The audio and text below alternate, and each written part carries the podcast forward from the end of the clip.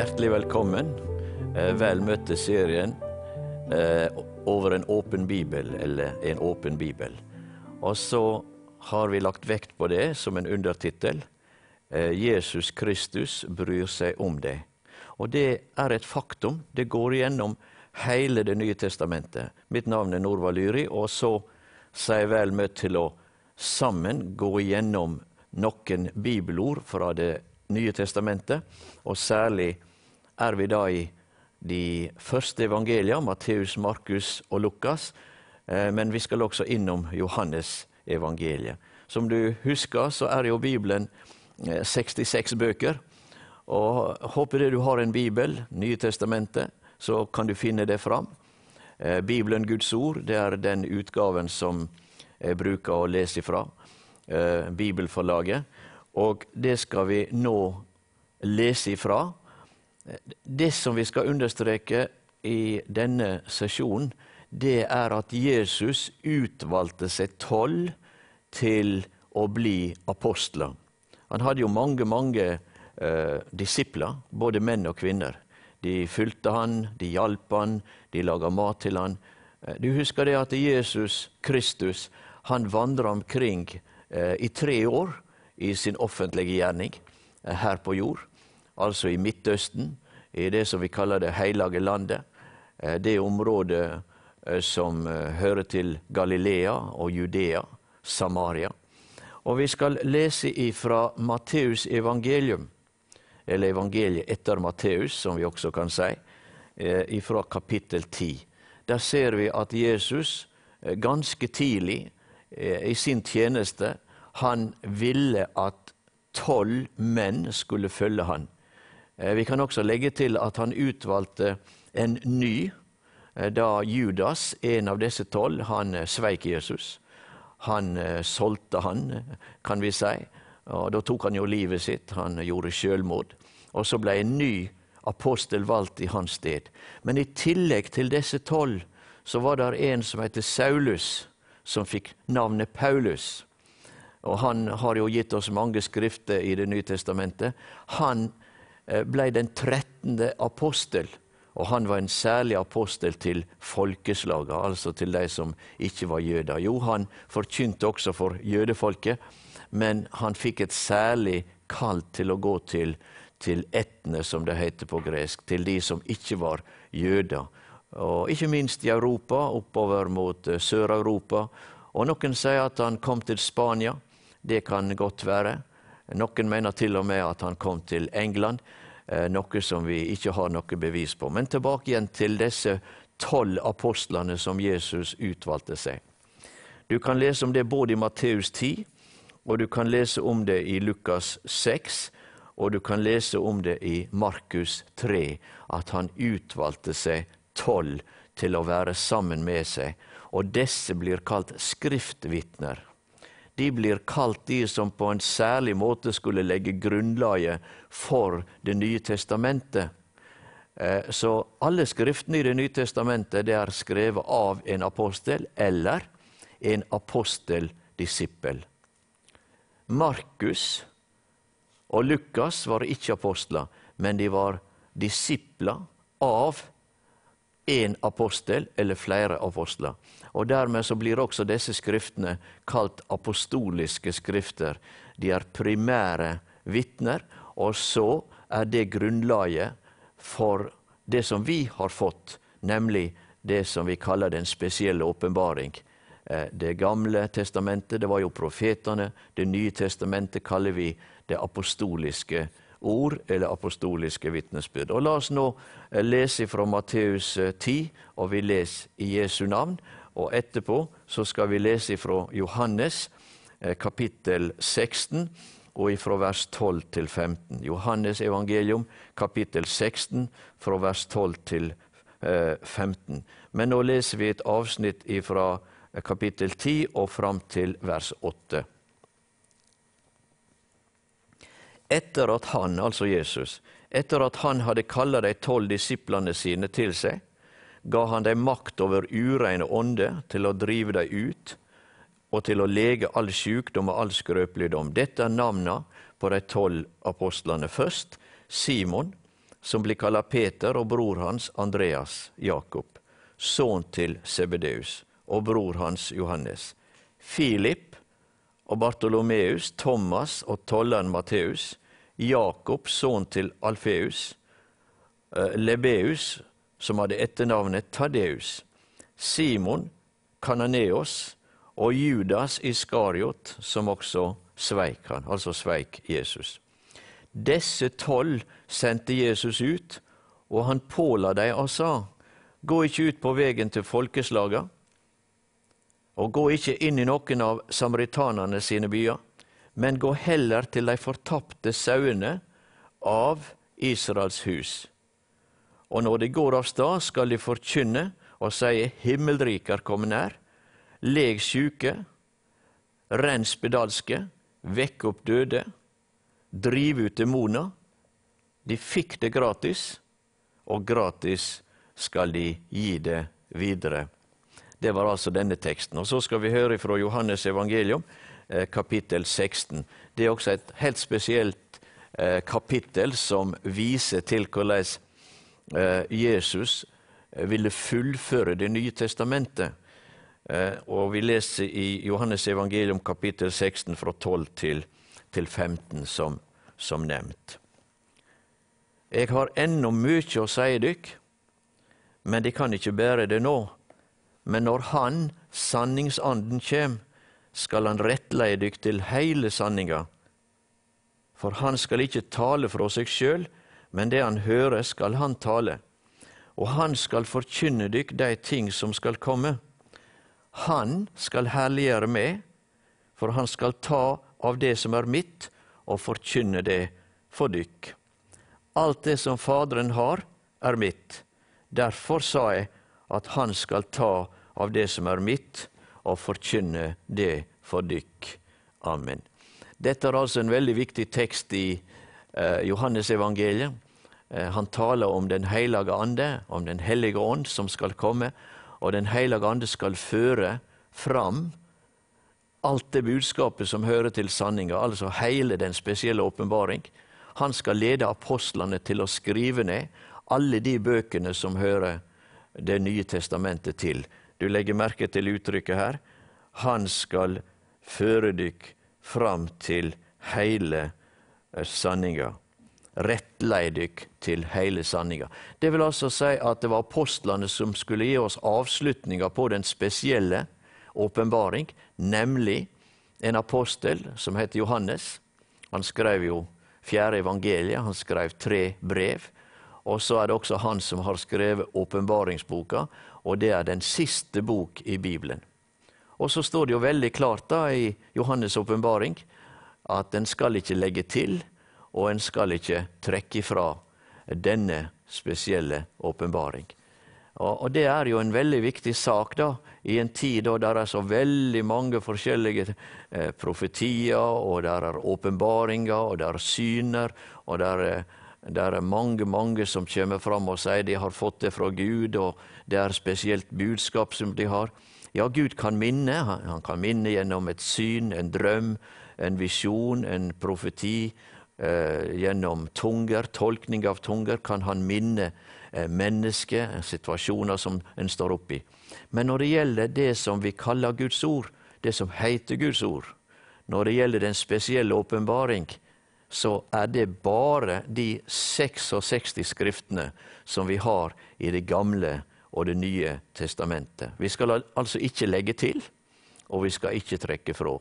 Uansett hva vi opplever, hva vi kjenner på, hva vi føler på, hva vi mener om, om alt det som Gud kan gjøre i andre mennesker, i, i eh, naturen, i kirkesamfunn, eh, hos våre venner og i oss sjøl, og alt det som kan komme fram i menneskets tanke og følelse, Bibelen sier veldig klart eh, den som har en drøm, han kan jo fortelle en drøm, men den som har mitt ord, han skal fortelle mitt ord. Og så står det også veldig klart at den som taler, han skal tale som Guds ord. Eh, nå må vi spørre, er det virkelig så viktig med de tolv? Er det så viktig med de som er kalt apostler? Er ikke det greit at en kan legge til og trekke ifra sånn som en vil, når det gjelder bibelordet, når det gjelder det som står i denne boka her? Da må jeg få lov til å, å minne om en veldig viktig sak, nemlig at Jesus sa det slik at den som hører dere, han hører meg. Den som hører en apostel ut ifra Det nye testamentet, han hører Jesus. Han hører Gud sjøl, og det må vi ikke glemme. Hvordan prøver vi åndene? Det står veldig klart i eh, første brevet som Johannes skrev. Hvordan prøver vi om det er gode eller vonde ånder? Hvordan prøver vi om det er sannhetens ånd eller løgnens ånd? Jo, det står at det er de som hører på oss, altså på apostlene, han er en sann etterfølger. Sanninga er knytta til det at vi følger det apostoliske ordet i evangelia, i de andre skriftene, og det må vi altså legge stor vekt på.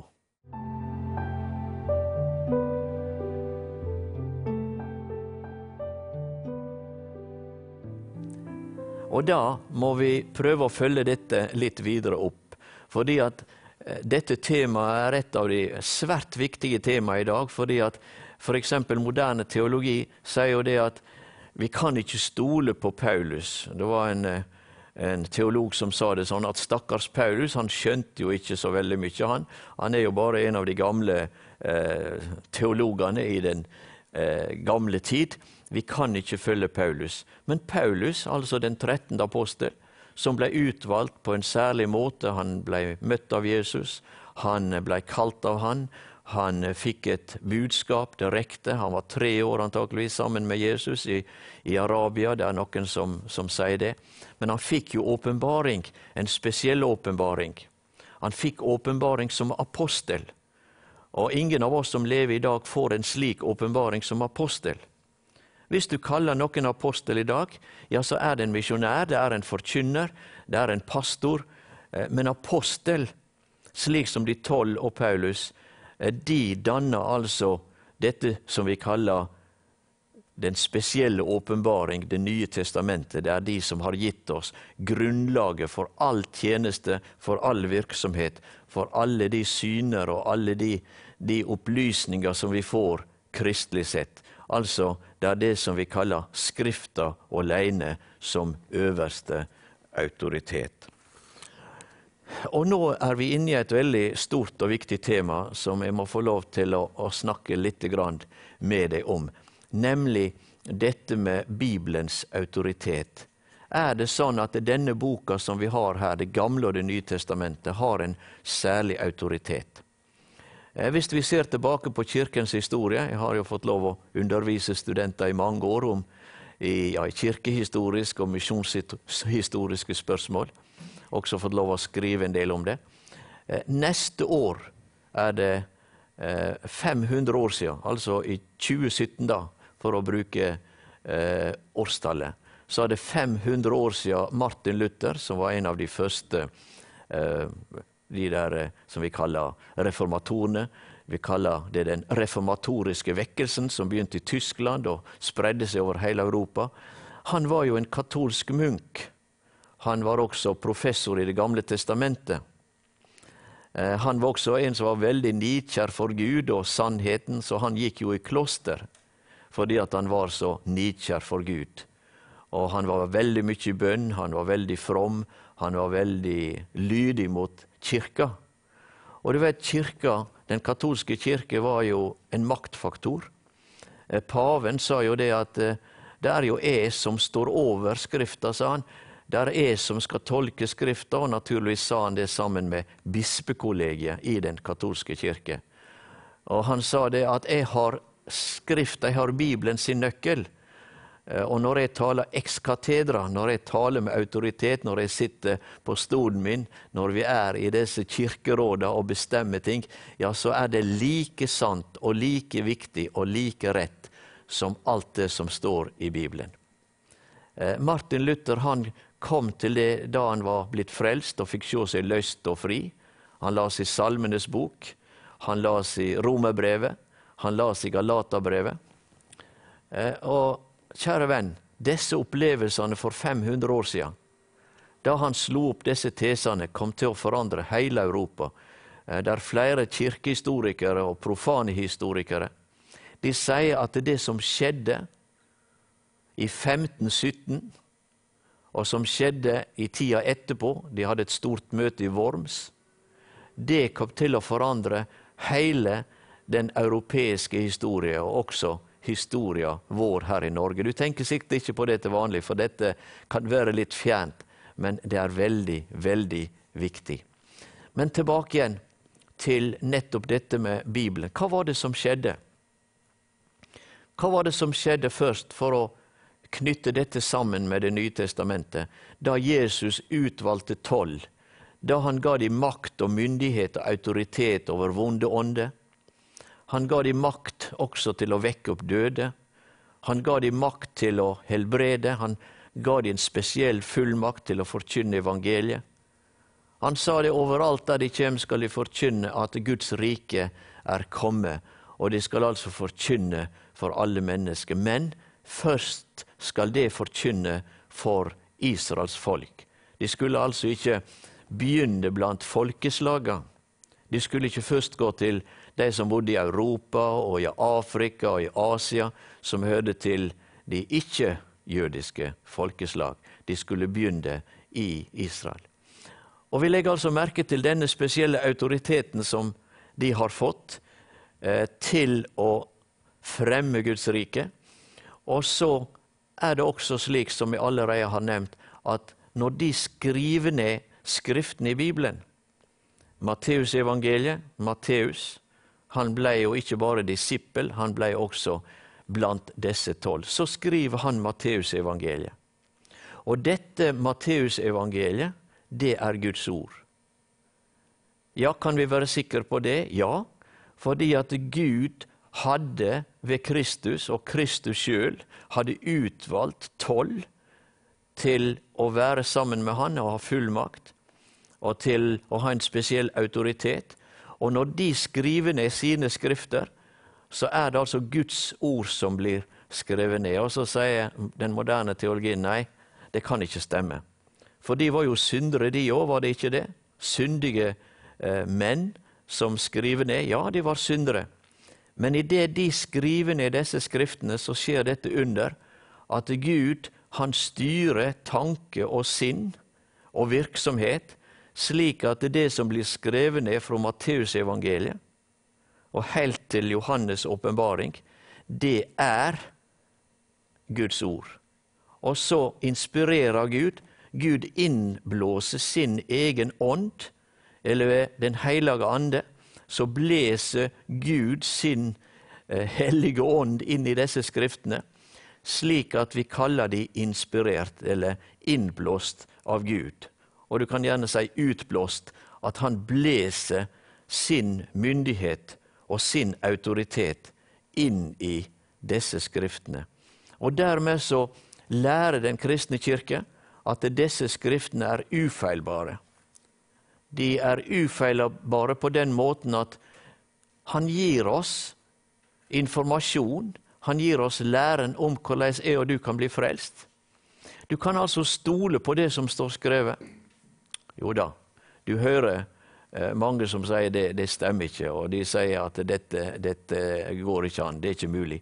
Men slik har Den kristne kirke gjennom alle tider lært og trodd. Disse skriftene er inspirert av Gud eller de er innblest av Gud. Eh, uttrykket der det finner vi i 2. Timotius brev. Det heter teopnevsteia. Det er altså Gud innblåst, eller Gud utblåst. Og Det betyr også at de er ufeilbare, de kan ikke ta feil. De gir oss den rette lære, den rette forståelse av hvordan jeg og du kan bli frelst. Eh, det er sanninga om Gud, Faderen, Sønnen og Den hellige ande. Det er sanninga om det og vi som syndere. Det er sanninga om veien til frelse. Og dette budskapet, det står altså fast. Og det var det som skjedde i reformasjonen. La meg igjen knytte til det. Så sier altså Luther og mange som opplevde dette med den reformatoriske vekkelse, at de gikk ikke med på det. at det er kirka og paven og biskoper som er den øverste autoritet i kristne spørsmål. Og Vi kan jo sammenligne med Den norske kirke og situasjonen i Europa i dag, og, og med det som skjer eh, i vår del av verden. Nå sier de at et kirkeråd, et kirkemøte, et bispekollegium, de kristne sine, sine råd og det som de sier, det, det kommer på høgde med Bibelen. Nei, Bibelen står over alle bisperåd. Bibelen står over alle kirkeråd, alle kirkemøter. Og hvis en kirke, hvis en teolog, hvis en pastor, hvis en som har autoritet i en kirke, eh, kirkemenighet eller en kristen menighet, hvis de kommer og lærer å forkynne noe som går imot det som er gitt oss i Bibelen, som er gitt ved apostler og profeter, når vi tenker på det som er den spesielle åpenbaring, da har vi et bud at vi ikke skal følge det som de, de sier. Og Luther han la jo vekt på det. Han sa det at hvis dere ikke kan overbevise meg om at jeg tar feil ut ifra Skrifta, så vil jeg ikke trekke tilbake mine bøker. Jeg vil stå på Skrifta alene. Sola scriptura, sa de på latin. Skrifta alene står over paven, over kirkemøtet, over kirkeråd osv. Og Da ble de jo så arge på Luther at de sparka han ut av kirka. Og så sa de det at hvem som helst kan drepe Martin Luther. Og dermed så kom han eh, i, i, fangeskap, på en måte. Det vil si, myndighetene i Tyskland tok vare på han sånn at disse forskjellige lederne i kirka ikke kunne drepe han eller ta livet av han. Men når vi ser på det som står da, så er det Bibelen som er den øverste autoritet. Det er den som skal avgjøre alle kristne spørsmål, og vi skal ikke legge til, og vi skal ikke trekke fra. La oss da til slutt se på eh, det som står her i Johannes evangelium, eh, nettopp om dette å, å føre fram til hele sanninga. Den, den hellige ånd. Det er jo Den hellige ånd som har gitt oss Det gamle testamentet. Guds ånd eller Kristi ånd var i alle profetene og ga oss Det gamle testamentet. Men det er også den samme Hellige ånd som var i, i de som har skrevet Det nye testamentet, slik at alt skulle bli skrevet etter Guds vilje. Og så står det altså det at de skal føre fram hele sannheten. Han skal lede apostlene. Dette er ikke et ord om at du skal få en masse Eh, budskap som du skal legge til Bibelen. At du skal få nye åpenbaringer som skal knyttes til, til Skrifta, til Det nye testamentet. Det er ikke her snakk om den individuelle, private, personlige frelsesopplevelse og alt det du kan tenke på som en troende kan oppleve. Nei, dette går på det at Jesus Kristus, Den hellige ande, fører apostlene fram til å skrive det hele Det nye testamentet, og den siste boka, det er avslutninga om alle ting som skal skje, nemlig åpenbaringsboka. Noen vil si nei, Norvald, der tar du feil. Men det er veldig klart i sammenhengen skal føre de fram til hele sanninga, hele sannheten. Og Da vil jeg gjerne si at dette her må du gjerne grunne på, og du må gjerne ta kontakt. Vi kan gjerne snakke om det. Men nå vil jeg gjerne si Takk for i dag, takk for følget. Gud signe deg, og vel møtt igjen eh, i en annen sammenheng eller ved neste eh, program. Takk for i dag.